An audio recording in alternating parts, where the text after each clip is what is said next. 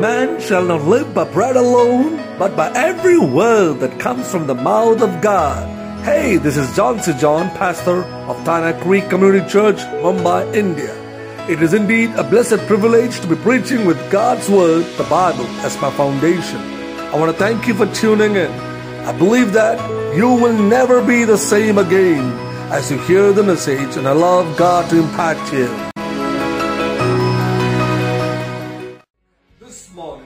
What I would like to speak is directed towards those who call themselves Christians, those who are visiting church regularly, or those who have a Christian name, or those who say, I know everything that the Bible talks about, all those who call themselves Christians.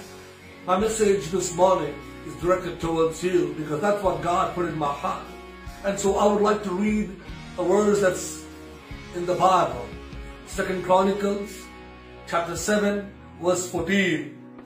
If my people who are called by my name will humble themselves and pray and seek my face and turn from their wicked ways, then I will hear from heaven and will forgive their sin and heal their land. If my people, God says, my people, were called by my name, were called by the name of God, if they humble themselves, and if they pray, and if they seek God's face, and if they turn from their wicked ways, that God will hear from heaven. And the first thing God will do is forgive their sins and then heal the land. Many times, healing doesn't come to us because of the sins we have done. When I talk to my friends in India, they always remind me of things that Christians stand for. They tell me, or when they talk about Christians, this is what they generally say. Christians can drink, meaning alcohol, or, you know, when they go to church, especially the, you know, they go well, well dressed, they look so good on a Sunday morning, but on the other days, they are doing everything that every, everyone else does. There's no, you know, example or, or there's no exemplary life that they are living. We can't see Jesus in them. And that I truly believe that that's what is happening around the world. We call ourselves Christians, but we don't see Christ in ourselves. We don't see Christians, you know, who are walking like Christ. And the next thing they tell me is, you know, when they go to church, you know, the women, they dress in such a way that is so attractive and we go to see that on Christmas. They can drink alcohol as they want they party and, and they jump and they dance.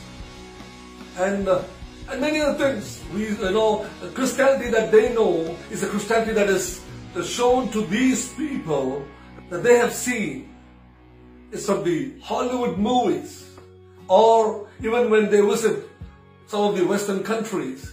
That's the Christianity they have seen. They see Christians smoke. Their lifestyle is very loose. You can get married and you can get divorced. The Bible is strictly against divorce. And then what they get to hear, they get to hear gay marriages and they get to hear, you know, all of that. And they think Christianity allows all of this. And they also begin to think, or I would rather say they believe, that the Christians are not sensitive to tradition and culture. And so in India, very specific in India, that's the understanding that Christians are not sensitive to the culture of the land, not sensitive to the tradition of the land. Christians don't love their country.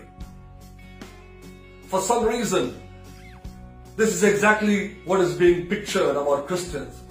Maybe in India or maybe uh, in other countries around the world. That has to change.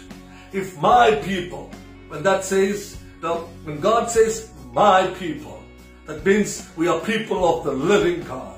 If they will live a life according to the standards of God's word, then we can truly show Christ to people around us. We have made a big blunder, a big mistake. We have not been able to tell the world who really Jesus is. We preach and we preach and we preach inside the church. But we don't teach our people to go and live like Jesus.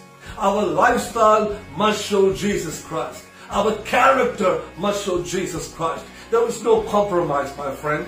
There's no compromise. The Bible says we are the watchmen of the city. We are, God has placed us to be the watchman city. We have to pray for the people around us. We have to show Jesus through our life. We have to live according to what the Bible tells us. I'm not against any denomination, but let me be honest. The Bible says you shall have no image. You shall not make any image of anything in, in, in heaven or on earth. And you should not bow to it. You should not worship it.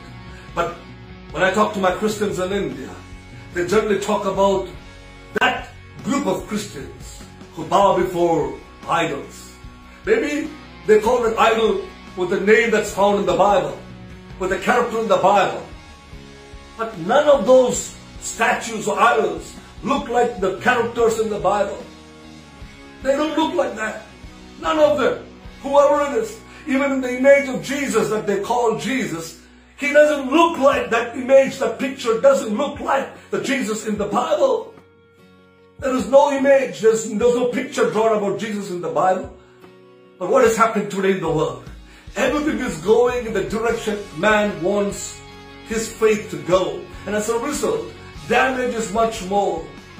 Why wouldn't God question that?